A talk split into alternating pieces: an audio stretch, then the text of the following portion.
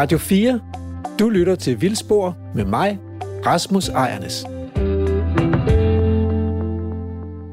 Så er vi tilbage i studiet igen, og øh, vi slap sådan de der vildsvin lidt bræt. Øh, og, og det, jeg godt kunne tænke mig at høre, det var, hvad er det for nogle udfordringer, man står overfor, hvis man gerne vil have vildsvin i den danske natur? Fordi det er jo forbudt med de der vildsvin. Ja. ja vildsvin er et meget godt eksempel på en af de arter, som øh, nogen opfatter som en nøgleart, og andre et skadedyr. Ja. Og, og der kommer meget hurtigt nogle øh, interessekonflikter ind over det. Men øh, i juridisk forstand, der er det sådan, at vildsvinene, når de er under hegn, faktisk er frilandsgrise. Okay. Og der findes en, okay. en lovgivning, der har med frilandsgrise at gøre, som man øh, øh, kan benytte. Ja. Og øh, når man så laver store projekter, alle Kjellund Dyrehave, så kan det godt være, at der er behov for et par dispensationer, der ligesom går, går lidt ud over øh, reglerne. Men øh, da vi lavede Kjellund-projektet i sin tid, så lovgivningen væsentligt anderledes ud. Nogle af de dispensationsmuligheder, som øh, efterfølgende blev givet til Kjellund, er blevet skrevet ind i den generelle bekendtgørelse. Okay, så, ja. Som situationen er lige nu, pt., så, øh, så kunne man faktisk godt lave øh, lignende projekter andre steder øh, ved hjælp af, af vildsvin, hvis man skulle, øh, skulle have den øh, idé. Ja. Eller frilandsgrise, øh, hvor det sådan lidt mere er, er husdyr og øh, karakterdyrene har. Men hvis man vil arbejde med vildsvin i dansk natur, så bliver det under hegn, sådan som det ser ud i øjeblikket. Der er ikke så meget at om. Nej, det, det er der ikke. Og det begræder jeg naturligvis også, men øh, det er trods alt dog bedre, end hvis man slet ikke havde den mulighed, fordi de netop kan gøre noget, som ingen andre kan. Så i mine øjne hører de hjemme i et næsten hvilken som helst øh, stort naturprojekt, øh, hvis man ellers har den tilstrækkelige plads til det. Ja.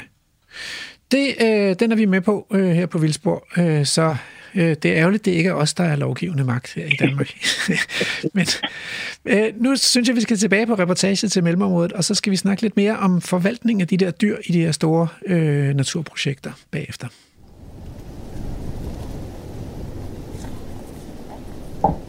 Det er mig, der er Lærke Sofie Gleup, og lige nu er du på reportage med mig og Emil Skovgaard Brandtoft. Lige her ved indgangen til mellemområdet, hvor der ude på vejen er gravet en kæmpe stor færist ned, øh, der hænger der et skilt, hvor der står, sådan omgås du elgene i Lille Vildmose.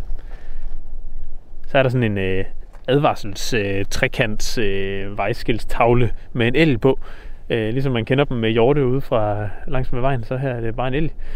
Så står der, er du til fods og ser en elg, så hold altid respektfuld afstand. Mindst 50 meter. Det er vilde dyr med naturlig adfærd. Er du i bil og ser en elg fra vejen, så bliv i bilen og nyd synet derfra. Sådan bidrager du til, at elgene bevarer deres naturlige adfærd. Forsøg aldrig på at fodre elgene. Nærkontakt med elgene kan være farlig.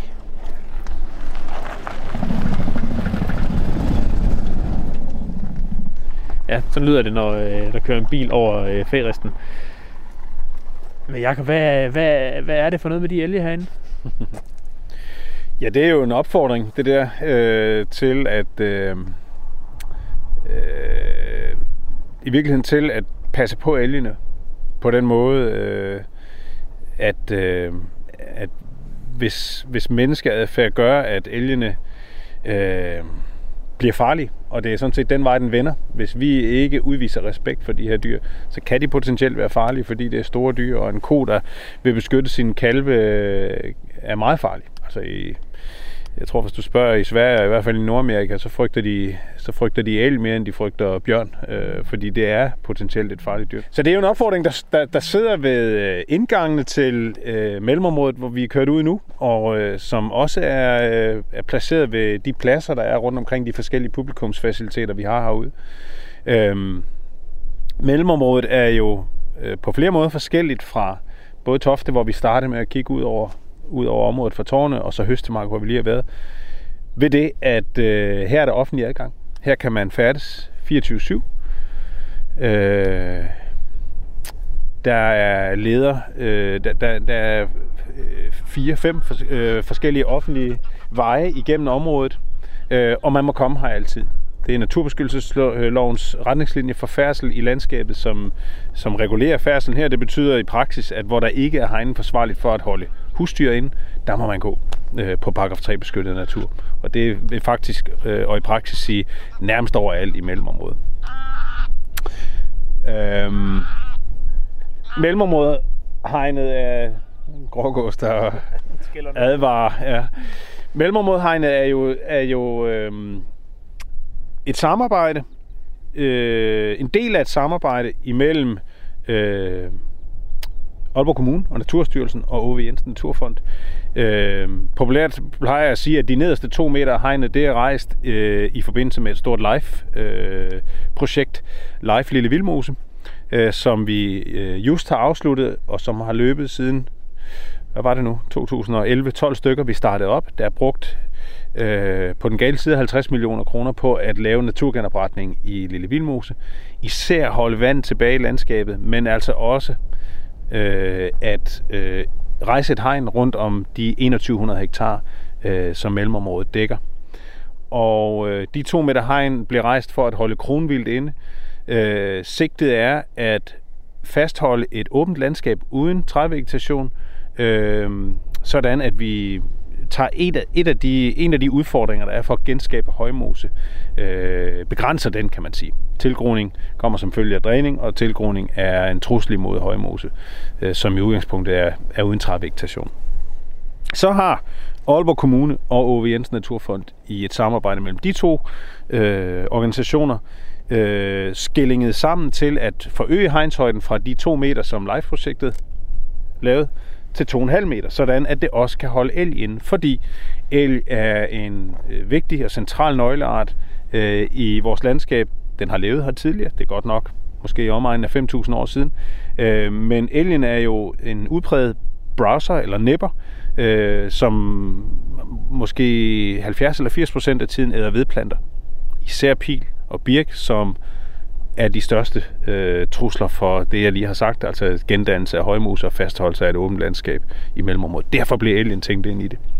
Øhm, og, og helt sådan konkret, så øh, blev det øh, ført ud i livet ved, at vi i 2015 hentede de første fem elge, og så i 2016 øh, yderligere fem det, det blev så initial øh, population eller startpopulation til den bestand af elge, der nu lever i Lille Vildmose og tæller i omegnen af 20 dyr. Og som er vældig, vældig for det første allerede viser, øh, hvad, det, hvad, det, hvad det gør, når der er el i landskabet lokalt, kan man tydeligt se deres påvirkning af, af, af vedplanterne, især pil. Altså, når vi nu kører fremad om lidt her, så skal I prøve at lægge mærke til på nordsiden af Heinsvej, hvordan pilkrattene mange steder er, er bidt øh, godt tilbage, bliver holdt øh, tilbage de steder, hvor elgene står meget. Øhm, så de, de er allerede i færd med at, at være elge og, øh, og, og bidrage med de dynamikker og de, øh, de effekter, som, som øh, elge nu gør. Og så er de sindssygt populære. Øh, der kommer rigtig mange mennesker øh, og nyder naturen i mellemområdet i Lille Vildmose, og elgen er ikke mindst øh, en af de arter, som virkelig tiltrækker sådan noget opmærksomhed. Der er taget mange gode elbilleder herude, og mange har haft gode oplevelser. Og mange er desværre også kørt forgæves, fordi der er masser af plads, og der er masser af plads ved siden af vejene, så man kan godt komme her nogle gange, uden at se en el. Øh, selvom lejlighed, eller muligheden i virkeligheden er der hver gang, man ruller inden for området. Altså, jeg er jo personligt en af dem, der ikke har set Elliot endnu. Så jeg må jo nok sige, at jeg i hvert fald har kørt forgæves et par gange. Men øh, forhåbentlig så kan det være, at det ved at have eksperten med, at det kan se anderledes ud. Det, går, det, det får vi at se, når vi kommer ind på den anden side af hegnet. Vi skal jo heldigvis øh, tale meget mere om elgene og de andre dyr i Lille Vildmose i næste uge. Så der synes jeg lige, I skal øh, lytte med igen ude i stuerne og i bilerne, hvor I ellers befinder sig. Ja, fordi så, øh, så sætter vi altså meget mere fokus på dyrene. Men inden vi går ind, Jacob, så har jeg lige en ting, jeg øh, har undret mig lidt over. Nu er, vi har vi været tre forskellige steder. Vi har været i Tofteskov, vi har Høstemark og her ved Mellemområdet. Hvorfor er det egentlig tre adskilte områder, når det nu er sådan et stort samlet område? Burde man ikke udnytte det noget mere? Ja, det er et rigtig godt spørgsmål, Lærke. Øhm, og der, jeg kan også øh, måske glæde dig med, at der er nogle spændende perspektiver øh, fremadrettet. Øhm, jeg har været lidt inde på tidligt, at de to øh, øh, gamle hegn er jo etableret øh, for lang tid siden, og er andre ejere med en anden målsætning end, end, øh, end den, der ligger til grund for dels fondens forvaltning af de områder nu, og dels etableringen af mellemområdehegnet. Øhm, indtil videre har vi, har vi øh, holdt det adskilt, men der er faktisk et, en, sådan i det lange perspektiv en mulighed for, at vi kan samle de tre hegn til et stort sammenhængende, økologisk sammenhængende område, om man så må sige. Øh, øh, det, det åbner fredningen op for, og det tror jeg også er et perspektiv, os der arbejder med forvaltningen, har det gælder, gælder både myndigheder, altså plejemyndigheden, Aalborg Kommune, øh, som er plejemyndighed inden for fredningen i, i den her del, hvor vi står lige nu. Maja Fjord Kommune er det i, i syd. Øh, det gælder både plejemyndigheden, men også os som primært også at vi ser et spændende perspektiv i at sammenføje de her øh, områder, så vi får så fri bevægelighed som overhovedet muligt. Øh, så er der lidt nogle detaljer omkring, øh, at nogle, nogle arter kræver for øh, sådan særlige typer af hegn, for eksempel vildsvinene. Øh, det kan vi komme lidt tilbage til senere, men, men det stiller sådan lidt krav til, hvordan hegnene skal designes og, og sådan noget, fordi det, vi, vi kommer nok ikke til at lukke vildsvin ud i mellemområdet, i hvert fald ikke sådan lige med det første.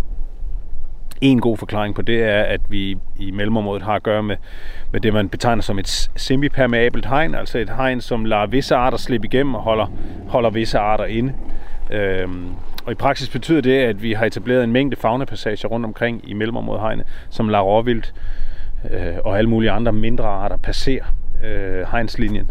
Øh, I virkeligheden er hegnet i mellemområdet kun designet til at holde kronvildt og elg inde. Det er ikke designet til at holde mennesker ude, eller alle mulige andre arter ude. Men de her arter, som vi har introduceret som et led i det her naturgenopretningsprojekt, det er dem, der, det er dem vi øh, er juridiske årsager nødt til at holde inde med det her hegn. Så det er det, det sigter efter. Og, og der kan man sige, hvis man så åbner mod Tofte, hvor der findes vildsvin, så står man med en udfordring der, fordi vildsvinene vil også bruge sådan nogle faunapassager, og som I sikkert er bekendt med, så kan vi per definition ikke lide vildsvin i Danmark i det, i det åbne landskab. Jeg ved ikke, om, vi, om I har lyst til at snakke mere hegn. Nu står vi netop her og kan, kan se på, hvad det er for en størrelse. Hvad tænker I selv, når I, hvad gør det ved jeres naturoplevelse? Nu er det ikke mig, der skal stille spørgsmål, men ikke, lige, eller ikke desto mindre, så synes jeg, det er spændende at høre. Så er der nogen som jer, der går meget op i natur og, og, og har stor viden om natur. Hvad tænker I, når I, når I møder sådan et hegn her i landskabet? Øh, jeg, jeg synes, lige når jeg ser det, så tænker jeg, øh, ah, det er godt nok stort og voldsomt, og det, det, det er jo ikke, fordi det sådan er kønt. Men lige så snart jeg er kommet ind, når jeg står lige på den anden side af færisten med ryggen til hegnet, så ser jeg det ikke længere. Og så, øh, og så betyder det ikke noget for mig, at det er der. Andet end, at det, det, det bidrager til større muligheder for oplevelser. Altså det, jeg ved godt, at jeg skal ind på den anden side af det hegn der, for at komme ind og møde elgene, for eksempel. Øhm, så på den måde øh, varsler det også øh, et løfte om oplevelser på den anden side af hegnet, kan man sige.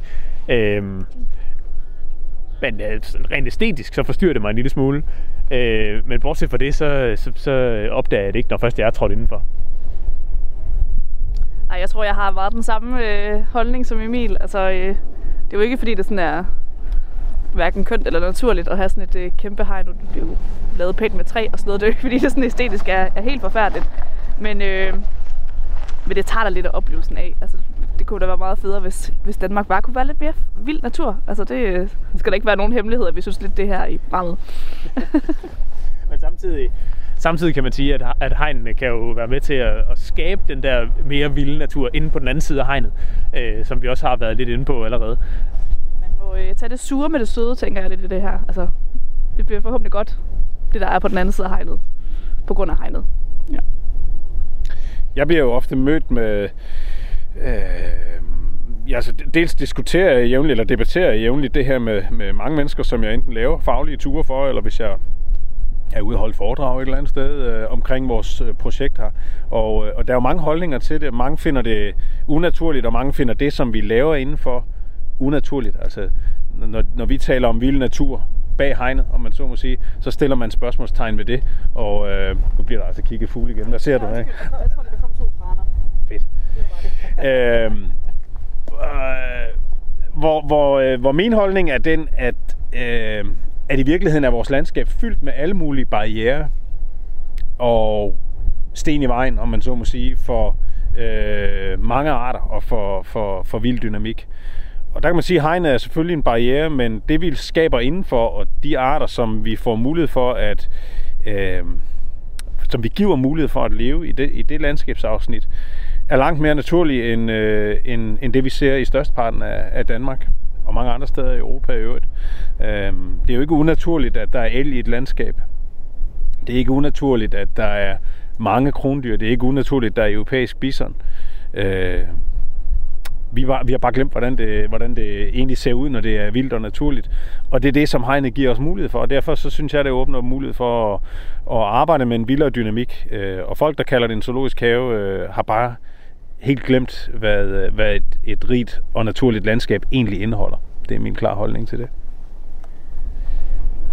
Når vi står og kigger på, øh, på hegnet her, Jakob, så er det jo lavet af, det, det er, det er træstolper, der ligesom er, er hegnspælene rundt om, og så er det de her øh, 2,5 meter højt. Øhm, og det er jo et hegn, som er sådan et... Øh, jeg ved ikke engang, hvad sådan et hegn hedder, men der, det er sådan øh, et, et, jeg har lyst til at sige, det er et flettet hegn, ja. Øh, lige præcis. Ikke et pileflet, men et, øh, et stål, ståltråds, øh, trådet hegn, kan man sige. Øh, så det er ikke sådan, at det, sådan er, det er ikke som et hegn, man forestiller sig omkring fængsel eller noget. Det er ikke, det er ikke på den måde. Øh, men det er her alligevel. Øh, hvordan har det været at skulle rejse sådan et hegn her? Jamen det har været, øh, det var, har virkelig været en, en, en, en, øh, en ret stor udfordring, vil jeg sige. Og jeg vil også skynde mig at sige, at, at hvis jeg kunne vælge et landskab, øh, som var uden hegn, øh, og som samtidig indeholdt øh, store arter og vild natur, så vil jeg også øh, helst det. Øh, jeg ser så på det som sådan et, et forvaltningsmæssigt greb, en forvaltningsmæssig mulighed. Øh, som, som er, er positivt. Det har været en, en udfordring at rejse det her hegn af flere årsager. Øh, for, forud for selve den faktiske etablering ude i landskabet ligger der jo et massivt øh, arbejde, benarbejde, der går på at sikre, at al jura er overholdt. Man, kan ikke bare, man må ikke bare rejse sådan en hegn her i et hvilket som helst sted i landskabet, uden man har sikret sig de nødvendige tilladelser. Øh, det er Fødevaredirektoratet, det er, det er myndighederne på, øh, på beskyttet natur og så videre, som, som skal øh, øh, godkende og nikke til det. Og når det så kommer til selve udførelsen, så er det jo, som I siger, det er, det er et stort og tungt og massivt hegn, og det stiller nogle krav til, hvordan man kan bevæge sig især sådan et område, som vi er i nu, hvor der er meget vand, meget blød bund, og hvor man ikke kan køre øh, det store arsenal frem af, af de tungeste og groveste maskiner. Hegnet er etableret, som du siger, øh, Emilia, af, øh, af flethegn, øh, og så er det rubinjestolper. I øvrigt er alt træ, der er brugt til det, øh, certificeret. Øh, og det er rubinjestolper, som har en lang vejhed i kontakt med jord. Øh, og de der hjørnestolper der, øh, som er kraftige runde rubinje, øh, de vejer øh, de fleste af dem på den gale side af 80 kilo. Så det er ikke bare sådan noget, man lige øh, stiller op og slår i med en hammer, øh, som når man rejser et hegn til sin køer, eller hvad nu, et eller andet. Øh, Færresten har øh, støbte betonkasser med, med, øh, med sådan en, en kraftig rest henover, som jo tåler en høj belastning. Der kører øh, landbrugs... Øh, maskiner med tunge vogne igennem, der kører lastbiler over dem, der er i asfaltvejene. Ja, for så vidt også dem her. Så de skal være dimensioneret rigtigt, og det er tungt arbejde. Det er dyrt at lave den slags her. Øh, vi har holdt på den grimme side af 30 byggemøder for at lave øh, det her hegn her, og det, det tog... Øh, det tog vel i omegn af et års tid øh, med de forskellige udfordringer, der var, at få rejst de her cirka 30-31 km hegn, der er rundt om, om mellemområdet. Så det er en, øh, det, det er ikke nogen simpel sag at, at gøre det. Når så det står her, så er forventningen jo, at, at de næste 30-40 år, der behøver vi ikke lave andre små reparationer, hvor der må, måtte vælte et lille træ eller et eller andet ud i, i hegnet, fordi vi satser på, at de her materialer øh, holder øh, så længe. Nu har vi lige øh, bevæget os lidt længere hen af, af Heinsvej, som den hedder heroppe i den, øh, den nordlige ende af mellemområdet. Og vi står og kigger ud over øh, et landskab med en masse pilebuske. Øh, man kan sådan se på nogle af pilebuskene, at de er bidt lidt ned i, i de yderste grene, skudspidserne er bidt af, og så er der alligevel nogen sådan i toppen, som får lov til at, øh, til at vokse op. Og, øh, og det siger du af elgene. Mm. Det, ja, det, jamen det er rigtigt, Emil, at, øh, at det er jo en af de tydelige øh, og lokale effekter, vi, vi, vi har af, at elgene lever i landskabet her. Fordi det her er... Øh, er et af deres favoritområder, fordi der er meget pil, og de er helt vilde med, med pil. Det udgør en ret stor del af deres øh, øh, fødesammensætning. Øhm, og og der, jeg synes, det er meget tydeligt her nu, selvom, selvom vandet i landskabet gør, at vi kan ikke lige komme tæt på her. Det kan vi godt, men så bliver vi våde. Øhm, hvad hedder det, så er det jo så er det tydeligt øh, på, på de øh, pilebus, der er tættest på her. Man kan faktisk, når man tager kigger den, så se, at alle kvistænderne er bidt af, øh, og de bliver sådan holdt sådan i et bonsai-stadie. Øh, kigger man på nogle af de andre derude, så kan man se, at de blev bidt sidste år. Nu kommer der små skud, øh, sidste års sene skud frem, og, øh, og, og de bliver formentlig også bidt, øh, når de en dag når hertil. Øh, effekten er lokal endnu. Øh, når først der bliver en tættere bestand af el, så vil vi se den mere massivt. Det er ikke sådan, vi forestiller os et, øh, et landskab, der er frit for vedplanter overhovedet. Det tror vi ikke, og det er i øvrigt heller ikke meningen. Men vi tror på, at elgenes påvirkning, sammen med kronvilde, som i øvrigt også er fuldstændig vild med pil, øh, at deres påvirkning kan, kan være med til at skabe et dynamisk landskab, hvor der også øh, er lysåbne arealer, der friholdes for vedplanter af dyrenes bid. Øhm, og, og her nord for Heinsvej er et rigtig godt sted at se det da vi, øh, lige da vi, da vi kom ind af, af, af ferieresten herhen, der nævnte du øh, noget om øh, startpopulationen af de her, øh, af de her elge her. Hvor mange er der nu? Øh, nu regner vi med, at der er cirka 20 øh, elge i mellemområdet, og omtrent 100 stykker kronvildt. Øhm, og øh, i år er det rimeligt at tro på, at der bliver sat op i omegnen af en 8-10 elkalve. Det vil jeg tro. Øhm, og nu må vi se, vi har, der, der er et par køer af de første, vi har hentet, som er døde. Det ved vi, fordi da de døde, bare de GPS-halsbånd. Øh, så vi kunne faktisk køre ud og, og samle dem op, om man så må sige.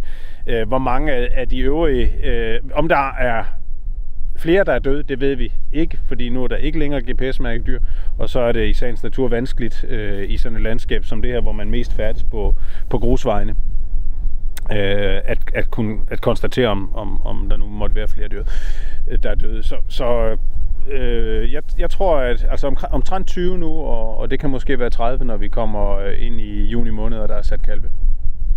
Så det begynder, det begynder at gå stærkt nu med, med at få bestanden op i en størrelse, hvor de, hvor de får mere end bare lokale effekter. Ja, og, øh, og hvad der så, altså, hvad der så bliver interessant at følge her, det er jo, hvordan de to øh, primære nøglearter i mellemområdet, elg og kronvild, hvordan de øh, tilpasser sig øh, hinanden. Altså, øh, spørger du i Sverige, så, så ved jeg, at de steder, hvor, hvor de sociale hjortevildtarter, altså kronvild og dårvildt ikke mindst, øh, hvor de vinder frem, der går elgen tilbage.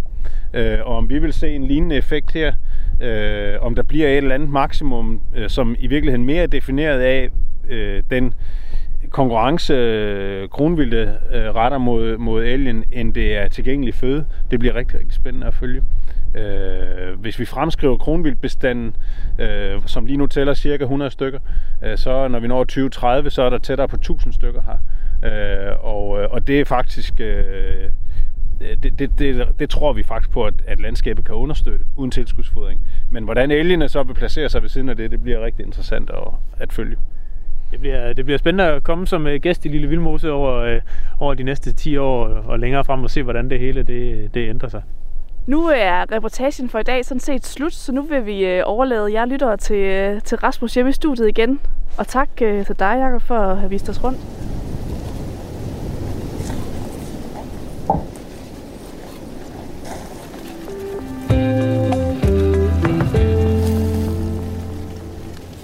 Ja, så er vi tilbage igen, og øh, vi har jo snakket øh, store, vilde naturprojekter under hegn, det man kunne kalde biodiversitetsdyrehave, eller naturreservater, eller hvad man nu skulle kalde det. Øh, og vi har snakket lidt om, øh, om krondyr, og det er vigtigt, at de, at de går og finder deres mad i naturen, og det er vigtigt at tilnærme sig naturlige tætheder. Vi har snakket lidt om vildsvin som en anden nøgleart, der gør noget helt andet. Øh, men oppe i vildmosen, der har de jo også nogle flere dyr på tapetet, øh, for eksempel elg og bison. Øh, er det, nogle, er det så udfordring nummer tre og nummer fire? Har hvert dyr ligesom sine egne udfordringer, hvis man skal have dem ind i et dansk naturprojekt, eller hvordan, hvordan fungerer det? Ja, det er der. Øh, på elgene, øh, der kan man sige, det er en dyreart, som man ikke traditionelt har beskæftiget sig meget med øh, under danske forhold, øh, uden for de zoologiske haver i hvert fald. Mm. Så det har krævet en, en særlig tilladelse at få lov til at sætte dem ud i Lille Vildmose, men som Fødevarestyrelsen heldigvis var meget øh, forstående overfor. Mm. På, øh, på bison-siden, der er der allerede en lovgivning, som regulerer øh, hold af bison, som ikke øh, umiddelbart skældner mellem europæisk øh, og amerikansk bison, og i og med at amerikansk bison har været brugt øh, flere forskellige steder til øh, kødproduktion, ja. så er der faktisk allerede der en, øh, en regulering, som man øh, ja, kan tage afsæt i, når man laver et, et bison-projekt. Og så kan der være nogle udfordringer omkring øremærker og sådan noget, som så ligesom kommer, kommer oveni. Men, men ja, øh, hmm. hver dyreart har, har ofte sin, sin helt egen udfordring. Øh, nu siger du øremærker, så, fordi på Mols der bruger de jo ikke bison og elg og krondyr og vildsvin, der bruger de heste og køer. Og de kommer jo ligesom, øh, man kan sige, de kommer jo fra landbrugsdriften, ikke? Altså det, det er tamdyr, som så er blevet sat fri, og som jo i øvrigt klarer sig udmærket som vilde dyr, eller vildt levende dyr. Øh, men de render jo også rundt med øremærker. I hvert fald køerne har øremærker. Jeg har forstået, at hestene de, de er chippet. Men kan du ikke lige bare sådan ligesom skære det ud i pap? Hvorfor er det, de skal rende rundt med sådan nogle gule plastikskilte i ørerne, når nu de egentlig lever vildt? Jamen, altså, bevæggrundene har, har jo været for overhovedet at lave mærkningssystemet nogle, nogle kedelige, øh, nærmest tragiske komplikationer, der har været tidligere med Kreuzfeldt Jakob, som har gjort, at man på EU-niveau har lavet nogle regler for, hvordan man kan, øh, kan spore fødevarene øh, hele vejen igennem systemet. Mm. Og på kvægsiden har det så resulteret i, at man har et øh, krav om øremærker, og der kan man få en dispensation, så man kan udskyde mærkningstidspunktet indtil, at, at kalvene de så er øh, maks 6 måneder. Det bliver sandsynligvis 12 måneder på sigt. Der er en ny dyresundhedslov på vej. Den kommer i 2021. Og der bliver det nok udvidet fra de 6 måneder til 12 måneder, fordi man tidligere har haft nogle tilsvarende muligheder i, i Holland. Men man kan ikke øh, umiddelbart se en dispensationsmulighed i den nye dyresundhedslov, som gør det muligt helt at undlade mærkning af, af kvæg øh, i fremtiden. Så øh, alt andet lige, så vil det fortsat være en praksis, som man skal følge både for kvæg og vandbøffel, som kommer i samme øh, kasse, mm. og egentlig også bison, men Specifikt for bison er der så åbnet op for en dispensationsmulighed i, øh, i EU-lovgivningen, som gør, at man kan blive undtaget mærkning indtil det tidspunkt, at dyret, enten dødt eller levende, forlader den pågældende indhegning, så kan man så mærke den der. Så det er en løsning, der kan, man sige, kan fungere i praksis, lidt i modsætning til reglerne for kvæg, som øhm, jo gør, hvis man arbejder i en meget stor skala, er, er voldsomt øh, udfordret der sker nogle spændende ting på Mols, øh, men i al respekt for deres meget interessante projekt der, så er det jo trods alt kun begrænset 120 hektar. Hvis man nu opskalerede det til 1000 hektar, så kunne man ret hurtigt komme i, i problemer med hensyn til at opfylde de mærkningskrav øh, på kvægsiden, som der Ja. Ja, altså Thy Nationalpark er jo 21.000 hektar, så, så ja. det er faktisk muligt i Danmark at komme op i en størrelse, hvor, og en skala, hvor, hvor det der med at, at antage, at man har styr på alle dyreindivider, når de alle sammen har et nummer og et gult øremærke og sådan noget, simpelthen ikke kan lade sig gøre i praksis, altså. Ja, helt sikkert. Og der kan man sige, i forhold til den europæiske bison, øh, der er det så lidt den mulighed for at have et dyr, der har en nogenlunde tilsvarende økologisk funktion, som kvædet har. Ja. Øh, den er også udpræget græsæder, men hvor man kan undgå øremærkerne, og så kan man så øvrigt også bidrage til at bevare en, en art, der på øh, europæisk plan, verdensplan, øh, fortsat er, er truet i et eller andet omfang. Og det giver så lidt en, en ekstra bonus til et projekt. Men og det kan jeg jo godt forstå. Det giver jo alt sammen god mening. Men, men nu er der jo, det ved jeg ikke, hvad der er på Mols. Der er måske, der er måske plads til 30 køer på Mols. Ikke? Men hvis vi så ganger det med, med 100, så skal vi have 3.000 bison øh, deroppe i Thy Nationalpark, eller måske 6.000 bison. Altså, hvor får man lige øh, 6.000 bison fra? Jeg går ud fra, at hvis det er en truet art, så, så er der ikke lige 5-6.000 bison til salg. Nej, ikke sådan øh, lige fra dag et i hvert fald, men fordi at øh, der findes en masse mennesker i, i hele Europa, som meget gerne vil, vil fremme øh, bisonbestanden, så øh, er det forholdsvis nemt egentlig at komme til dyr. Øh, og de er meget billige, øh, mange steder endda gratis, hvis øh, ejerne ellers kan, øh, kan se perspektiverne øh, for sig i, i det nye projekt. Der er selvfølgelig nogle transportomkostninger af forskellige slags, men, øh, men ellers er, er det relativt billige dyr at arbejde med, og så må man jo grundlæggende bestand øh, og, og deltage i, i det avlsarbejde, som findes på europæisk øh, plan, og så på et eller andet tidspunkt, så ender man nok med en bestand af en, en passende størrelse øh, i kombination med krondyr og, og hvad det måtte skal være i sådan et projekt. Ja, fordi altså, øh, jeg har jo set billeder, der, man kan sige meget, men øh, de der elge oppe i mellemområdet, i, øh, i Lille Vildmose, de er jo ultra populære. Øh, så hvis man går ind i den Facebook-gruppe, der handler om Lille Vildmose, om naturen i Lille Vildmose, så, så tager folk jo billeder altså på daglig basis af de der elge. Mm. Øhm, og det, jeg har observeret på de der billeder, det er, at øh, der er helt utrolig meget uspist øh, mad, biomasse, plantemateriale, dødt græs i det der mellemområde. Øh, det kan man se på alle billederne.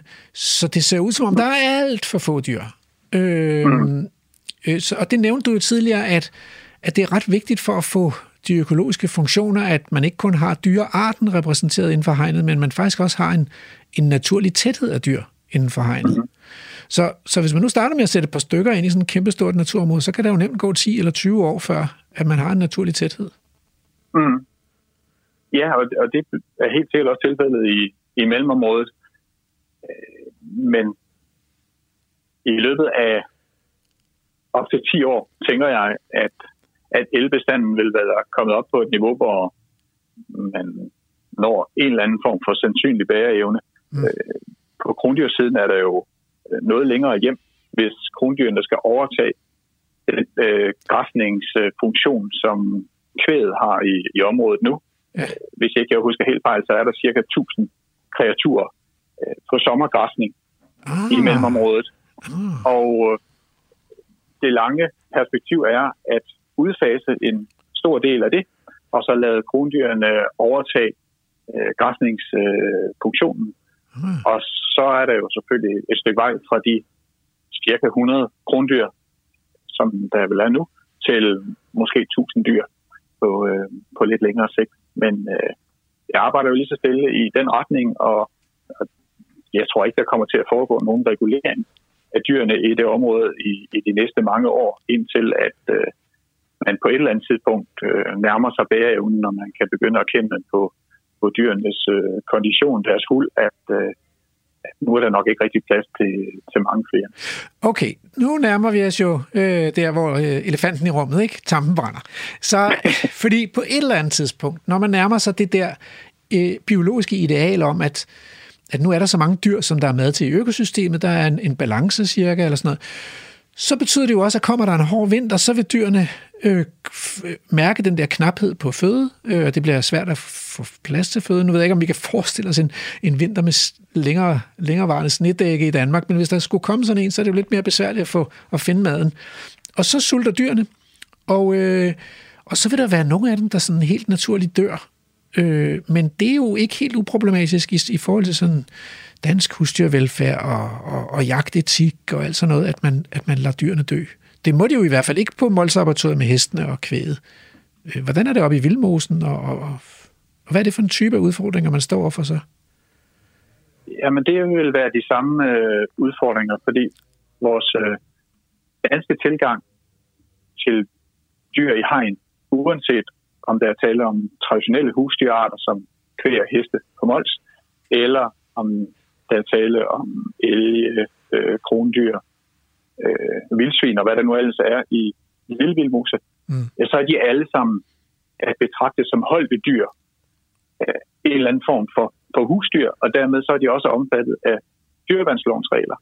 Wow. Og der kan man så ikke, uanset om det er kvædet på Mols eller elgene på øh, ja, Lille Vildmoses øh, arealer i, i mellemområdet, øh, tillade sig at lade dem, lade dem dø af sult.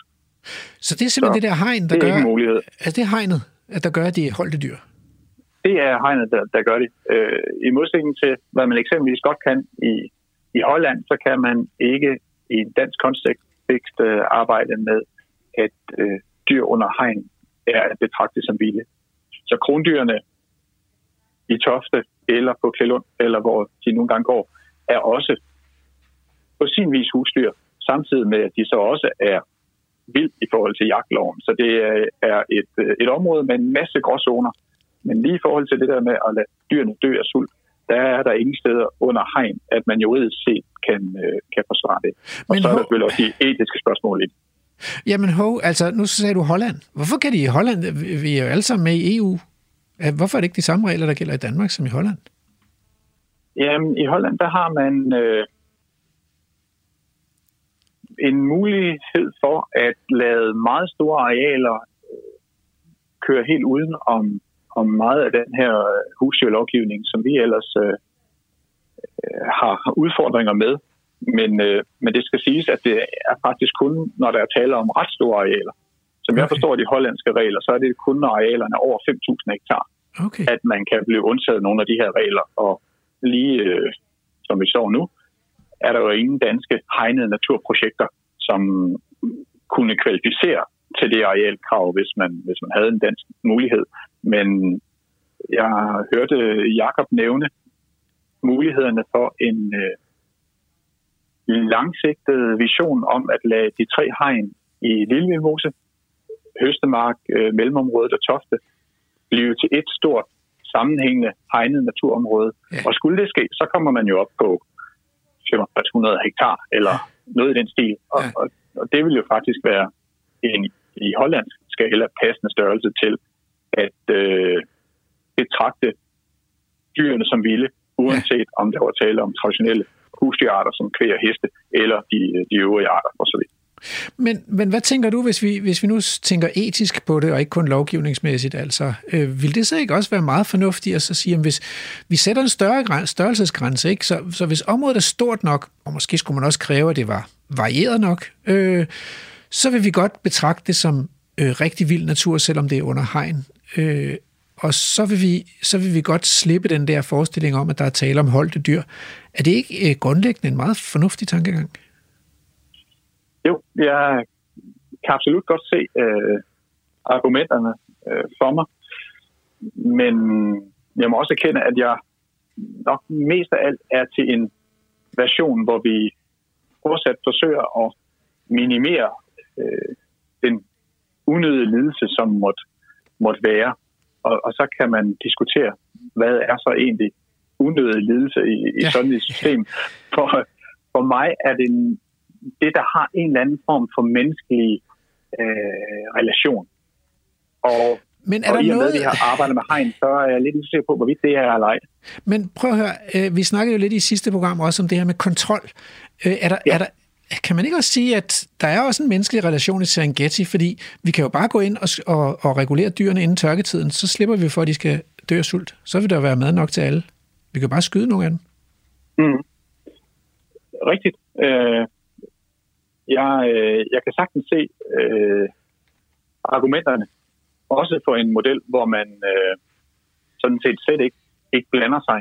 Mm. Men jeg hælder personligt mest til en form for øh, gylden middelvej, hvor man forsøger at balancere hensynet til dyrevelfærden med, med naturhensynet på den måde, at man, man tager dyr ud, som helt åbenlyst er i, i mistrivsel. Ja, enten tager dem ud eller, eller afliver dem og lader dem, lader dem ligge efterfølgende. Ja. Øhm, og det synes jeg også godt, man sådan ud fra en økologisk sammenhæng kan forsvare i form af, at det er på sin vis lidt at efterligne den naturlige prædation, som vi ikke har ret meget af i ja. de her områder. Vi har desværre ikke ret mange ulve. Øh, hvis vi havde haft flere af dem, så kunne det være, at de kunne have håndteret lidt af den udfordring, uden at jeg bilder mig selv ind, at de så vil klare alt, og så vil Nej, alt det er også i, perfekt balance. Er der ikke også noget lidelse ved at blive spist af en ulv? Ikke? Altså det spørgsmål er ligesom, jo. om det er bedre det. end at dø af sult øh, for dyret. Ja. Øhm, ja. og, øh, og selv i Afrika, hvor der er store rovdyr, der dør, at dør dyrene jo også i tørketiden, fordi rovdyrene ikke kan følge med. Så, ja. så, så naturen er jo ikke lidelsesfri. Nej, det er den absolut ikke. Og ud fra en dyrevelfærdsmæssig betragtning, så mener jeg bestemt også, at udfordringerne på den front er meget større for de klassiske husdyr, end de er for de her halvvilde husdyr, ja, det er et vigtigt som vi har perspektiv. til at, at, at gå derude. Men, øh, men ikke desto mindre øh, i det omfang, at man øh, erkender dyr, som øh, åbenlyst er ledende, Ja. så mener jeg, at vi har en, en forpligtelse til at, at afkorte de lidelser. Øh, og det ser jeg så muligheden for at benytte til at efterligne en form for, for predation og, og, og lade nogle, nogle kadaver ligge derude efterfølgende, som så kan blive til øh, værdifuld øh, mad for insekter og, og rovfugle og, og større rovdyr, øh, hvilket man så jo heller ikke må efterlade. Men, men der er altså endnu en juridisk udfordring, som man kan forhåbentlig øh, finde en løsning på øh, på sigt. Så, så det skal blive muligt at bringe den lille økologiske brik tilbage i systemet også. Det hører jeg simpelthen alle faktisk være enige i, så det tror jeg kommer til at ske på et eller andet tidspunkt. Men ved du hvad, Ja, tiden er, tiden er rent ud, og øh, øh, tusind tak for at have gjort os så meget klogere på udfordringerne ved at lave stor og vild natur i Danmark øh, under hegn. Det var så lidt. Det var en fornøjelse. Ha' en god dag. Hej. Hej lige meget. Nå, i dag øh, skal ugens tråd øh, simpelthen komme fra vores helt egen Facebook-gruppe. Vildspor har jo lavet en Facebook-gruppe, der hedder Vildspor på Radio 4, som nu har 348 medlemmer, og øh, kom ind, søg ind, søg medlemskab, vi kan blive endnu flere. Ind i den her øh, øh, Vildsporsgruppe, og det er lidt snyd, der har jeg faktisk delt et opslag, Øh, men det er fra, egentlig fra Erik Poulsen, der har delt det på biodiversitet.dk. Og øh, det her opslag, det rejser jo nogle spørgsmål, som vi også diskuterede i sidste lørdags afsnit øh, af Vildspor om de sultne dyr ude på Mols Laboratoriet. Erik øh, skriver her, DN's tyske søsterorganisation har fået nok syd for grænsen. Deres ry og rygte skal ikke ødelægges af rewilding-projekter med sølle, lidende husdyr. Tak for det klarsyn. Måtte det slippe over grænsen hertil. Øh, det kan man sige et lidt ladet oplæg, øh, og så er der et billede af nogle heste, der ser lidt tynde ud.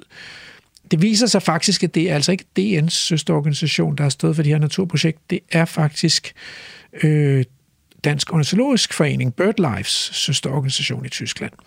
Men øh, øh, der er forskellige kommentarer. Der er faktisk mange kommentarer til opslaget, og jeg vil bare læse nogle af dem. Paul Evald skriver, Problematikken er egentlig ikke så svær. Når mennesker sætter begrænsninger i dyrenes livsudfoldelser, det vil sig i form af hegn eller på anden vis, så pådrager de sig også et ansvar for dyrenes trivsel, i det de hindrer dem i fri livsudfoldelser, som ikke mindst vandringer og muligheder for at søge fødekilder uden for hegnet i mangelsituationer. Det er ganske almindeligt, at dyr sulter i naturen på den fri vildbane uden for hegn, og hvad, hvad der foregår her er ikke ansvarspådragende. Det er naturligvis ikke acceptabelt, at dyr mistrives i større stil, fordi nogen skal eksperimentere med rewilding og ikke har tænkt tingene ordentligt igen. Så spørger Nikolaj øh, ned i tråden, Paul Evald, er mennesket forpligtet til at sikre, at rådyr ikke sulter på anholdt? Paul Evald skriver nej, og Nikolaj spørger, hvorfor ikke? Så skriver Paul Evald, de er formentlig ikke selv kommet til anholdt, men udsat i jagtøje med, så det må jægerne om. På Bornholm antager jeg, at de er naturligt forekommende ligesom rev. Men hvis man nu udsatte rådyr på en lille holm i Farum Sø og hindrer dem i at svømme væk, så var man forpligtet. Fordi sådan en lille holm er for lille til, at de selv kan opretholde en naturlig bestand. Så der er et eller andet her med, om, om dyrene er vilde, eller om dyrene er tamme, og om, om mennesket har ansvar eller ikke har ansvar. Eller... Øh, så spørgsmålet er i virkeligheden, kan vi, kan vi tillade os at lade være med at blande os i dyrenes liv? Det kan vi ikke med husdyr, men måske kan vi godt med vilde dyr. Men hvornår er dyrene så vilde? Og så tænker jeg, at vi skal ikke kun ligesom øh, padle rundt i andedammen i, i Danmark, så derfor har jeg ringet til vores udsendte reporter, Kenneth Buk fra det sydlige Afrika. Og vi har haft dig igennem før, Kenneth. Øh, er du der? Ja. Se, så har jeg simpelthen nogle spørgsmål til dig, fordi jeg tænker, at øh, det kan være meget godt nogle gange at få et perspektiv på de her danske problemer. Øh, jeg vil godt spørge først. Hvis man nu skal i, i Sydafrika skal finde sådan nogle vilde dyr som elefanter, og løver, og zebraer, gnuer, hyæner, bøfler, næsehorn osv., skal man så kigge indenfor eller uden for et hegn? Så skal man kigge inden for hegn, fordi udenfor bliver der for mange konflikter til, at de kan forenes med samfundet her. Nå, så der er ikke nogen dyr, eller hvad? Hvad, hvad er der sket med dyrene? Ja, der er ikke nogen af de større, øh, hvad kan man sige, problemskabende dyr uden for hegnene, fordi de bliver skudt væk. Det er ja. simpelthen uforeneligt med, med landbrug og konkurrence med, med kvæg og trafik osv. Ja. Okay, men altså, dengang man så etablerede sådan et hegnet naturreservat, øh, var der så nogle dyr, da man hegnede landområdet ind, eller er de blevet genintroduceret til reservatet? I mange tilfælde er, at man startet med et landbrugsareal uden nogen større pattedyr, og så har man sat et hegn op, og så har man introduceret dyr for nogle andre parker. Ah, okay. Så, øh, så på den måde, så kan man sige, at, at i kraft af hegnet, så har man fået et naturområde med store vilde dyr, som man ikke havde tidligere. Ja. Men, og det, det gælder faktisk næsten alle områderne. Selv krykker, som jo er verdenskendt, startede faktisk med at ikke have nogen elefanter. De er så indvandret af sig selv, de er ikke blevet genindført, men uh, for eksempel sort næsehorn er blevet genindført til krykker. Så selv krykker, som er på 20.000 kvadratkilometer, er, er en slags rewilding, kan man sige. 20.000 kvadratkilometer, sagde du det? Det er jo ja. næsten halvdelen af Danmarks landareal, så det er virkelig stort. Ja, det er godt og, godt og vel som Jylland. Ja. Okay. Men, men når man så laver sådan et hegnet naturreservat, hvorfor gør man det så? Hvad er formålet? Hvem betaler for det? I nogle tilfælde så er det staten, som betaler for det, for at have nogle nationalparker til glæde for både befolkning og for turisme. Mm. I andre tilfælde så er det private landejere, som enten vil have turisme eller jagt, eller en kombination af det. Der er også nogle enkelte rigmænd, som køber øh, jord i Sydafrika og opretter deres eget naturreservat, bare fordi de kan. Men prøv at høre, det er jo ikke så, det er jo ikke så forskelligt fra Danmark, altså. Nej, det er nogle af de samme idéer. Fordi vi har jo også statsejede naturområder i Danmark, øh, som vi ejer i fællesskab, øh, og som man kan sige, staten på den måde betaler for. Og så har vi nogle øh, fondsejede naturreservater, som Lille Vildmose, og, og, og, og vi har også nogle privatejede naturområder. Så det, det ligner jo meget den danske situation. Det kan man godt sige. Okay, men, men hvad, fordi nu så kommer vi så til noget af det, som virkelig vækker store følelser her i Danmark. Hvad gør man så med dyrevelfærden i hegningerne? Er man forpligtet til at gå og tilse dyrene, ligesom på Mols, og skal man udfri dem med deres lidelser, hvis de sulter eller er blevet syge? Ja, så der vil jeg sige, at det er et meget varieret svar. der, er ikke noget, der er ikke noget enkelt svar på det, fordi hvordan man regulerer dyrene, det afhænger af flere forskellige faktorer, og de to vigtigste, det er nok størrelsen af den indre areal, og så naturligvis, hvilke formål man har med det pågældende areal. Og hvis vi i første omgang skal holde os til de arealer, som har natur, vild natur som primært formål, så kunne man inddele det i nogle forskellige størrelseskategorier, og de største er sådan nogle som krykker, som har overhovedet ikke nogen kunstig regulering. Det er fuldstændig selvregulerende system, hvor, hvor rovdyrene tager sig af de fleste af de større pattedyr op til omkring dyr på omkring 1000 kilo. Og dyrene derover de bliver reguleret af sult. For eksempel så var der i 2016, der døde 46 procent af flodhestene i en tørke så de, altså, selvom der er rovdyr til stede, så er der også en masse øh, afdøde af, af store pattedyr i Krybbe Nationalparken. Mm. Og der er, ikke nogen, der, kommer, i der er ikke nogen, der kommer og skyder dem der, ja. hvis de sulter? Nej, det er der ikke. Nej.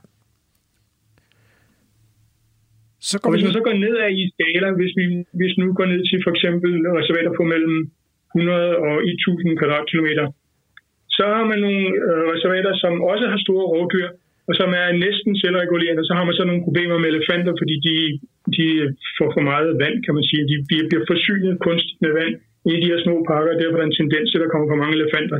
Så det kan man blive nødt til at gøre noget ved.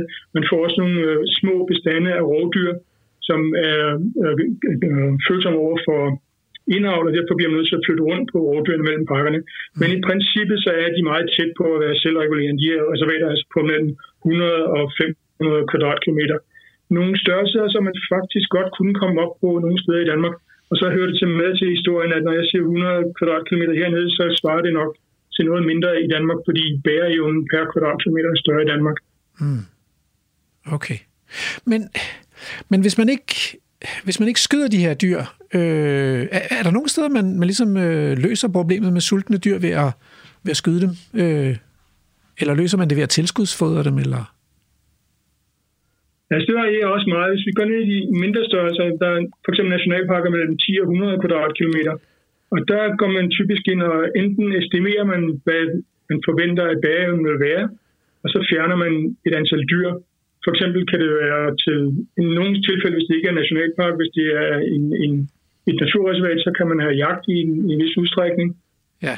Hvis det er en nationalpark, så har, har man ikke lov til at have jagt, så fjerner man i stedet for dyr, man indfanger dem og sælger dem til andre reservater. Ja. En anden, en anden metode, i stedet for at gå ind og prøve at estimere øh, bæreevnen, hvilket kan være meget svært, så kan man i stedet for øh, optælle dyrene, og det foregår typisk for luften med fly, optælle dyrene hvert år eller hvert andet år, og så kan man estimere, hvor meget bestanden er steget. Og så er der i nogle tilfælde, hvor man så beslutter at fjerne cirka halvdelen af tilvæksten, sådan at man altså lader kan man sige, bestanden næsten bestemme selv, hvilken retning og hvilken størrelse den vil have, men man tager ligesom toppen af, så man ikke får de her store øh, masseafdøde øh, afdødninger i, i tørkesituationer. Okay. Mm. Jamen, øh, det vil sige, at øh, får man en bøde, hvis, hvis der kommer nogen, eller er der, risikerer man, at der kommer nogen og lukker ens reservat, eller sådan noget? Er der noget lovgivning, eller er det her snart et udtryk for sådan en, en etisk, en, en fælles etik omkring, hvordan man holder sådan nogle reservater? Øh, er ikke så streng lovgivning Sydafrika omkring det. Der er et krav, øh, når man har et privat naturreservat på en vis størrelse og med nogle, med nogle øh, rettigheder til at selv regulere antallet af dyr og selv bestemme, hvilke nogle dyr, der skal skydes, at man har en forvaltningsplan. Og den forvaltningsplan skal der gøres reddes for del, hvordan man har tænkt sig at holde dyrene inde, så de ikke kommer til gene for andre mennesker, men også hvordan man har tænkt sig, hvor mange dyr der skal være, hvilke nogle arter, og hvad man har tænkt sig at gøre for at øh, opretholde nogle passende bestandsstørrelser. Og der, der er en, nu er Sydafrika en forbundsstat, så der er forskellige regler på de forskellige provinser, i nogle provinser, der har man slet ikke lov til at fodre, medmindre det er helt exceptionelle øh, tørketilstande. Mm. Mens man i andre områder, der giver man det ligesom op til ejeren selv at bestemme, hvordan man vil forvalte området. Mm. Okay. Jamen altså, det giver jo meget mening i forhold til sådan en, øh, en, øh, en dansk kontekst, så øh, altså, hvad vil du sige, hvis man skal lave en stor dansk naturnationalpark? Øh, hvad er så opskriften? Lad os nu sige, at vi har hegnet hele Thy Nationalpark på 21.000 hektar. Hvordan skulle vi så forvalte dyrene? Skulle vi... Øh... Det optimale vil selvfølgelig være, at vi havde ulve til at, til at forvalte den, ja. eller til at, at nedlægge sultne dyr, sådan så vi fik en naturlig regulering. Uh, dels, at, altså fortsat vil det jo være sådan, at det er fødetilgængeligheden, som regulerer bestandstørrelsen primært. Ja. Men man så få den situation, hvor de svække dyr, de vil blive taget af ulve, hvis det nu er det primære rovdyr, der er i nærheden. Ja. Um, det er klart, at hvis vi ser, ser på de, nogle af de større dyr, så er det ikke sikkert, at ulven kan nedlægge, men i hvert fald vil de kunne tage ungerne af de pågældende bestande. Så det vil øh, faktisk måske kunne, øh, kunne klare problemet. Jeg tror simpelthen, øh, jeg vil sige tak for dine mange gode perspektiver fra Sydafrika på de danske udfordringer. Det var så lidt. God dag. I måde. Hej. Du lytter til Radio 4.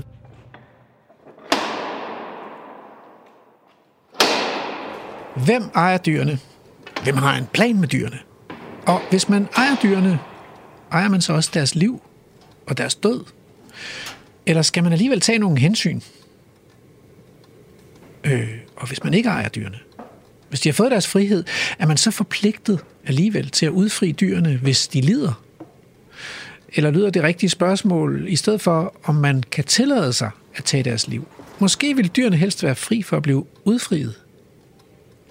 I Danmark står der i regeringen Mette Frederiksens forståelsespapir, at øh, planen biodiversitetsplanen altså, skal indeholde klare målsætninger for, hvor meget af Danmarks areal, der skal disponeres til natur som naturzoner, inklusiv urørt skov og naturnationalparker.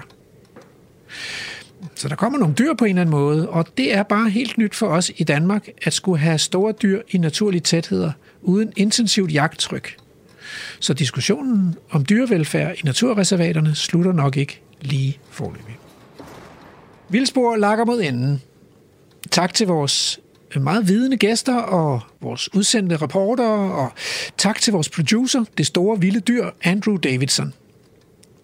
og vi runder som sædvanligt af med et, øh, et koncentrat, en bouillonterning af, af udsendelsen i dag, i form af ugens haiku. Vildmosen hegnet. Visionernes ørneflugt. Hvem er i fængsel? Programmet er produceret af Folkeuniversitetet og Aarhus Universitetsforlag for Radio 4.